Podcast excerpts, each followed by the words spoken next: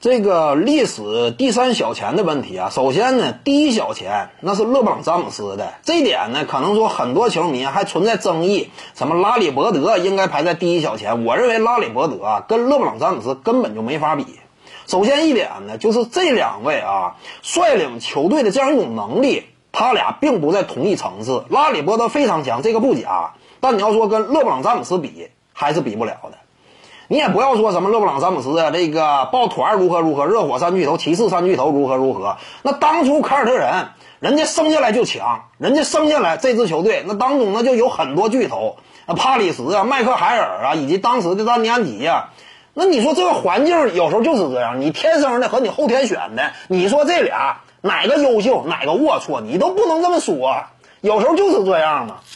自己呢愿意降低一些薪资，我愿意拼一个。总冠军这方面的未来，我认为这种球员呢，做出了薪资层面的牺牲，这是一点都不值得指责的。所以呢，你综合取得的成就来看，勒布朗詹姆斯绝对是要高于拉里伯德的，这个我感觉是不需要有争议的。而排在第二的，那么毫无疑问，拉里伯德是能够坐住这个位置的。是至于说什么斯科蒂皮蓬之类的，那毕竟是二当家。你虽然说生涯生涯当中拿了一把戒指，但是呢，你是二当家，你跟那些真正的舰队核心、率领一支球队攻城拔寨的那些绝对的领头羊，你还是没法比的。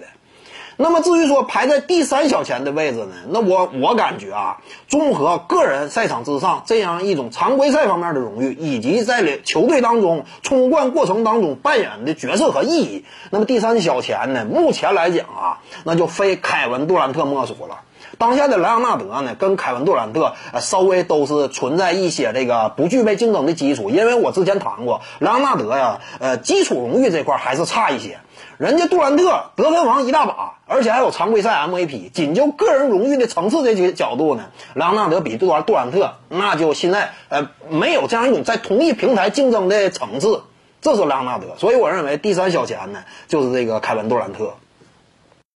各位观众要是有兴趣呢，可以搜索徐静宇微信公众号，咱们一块儿聊体育。中南体育独到见解就是语说体育，欢迎各位光临指导。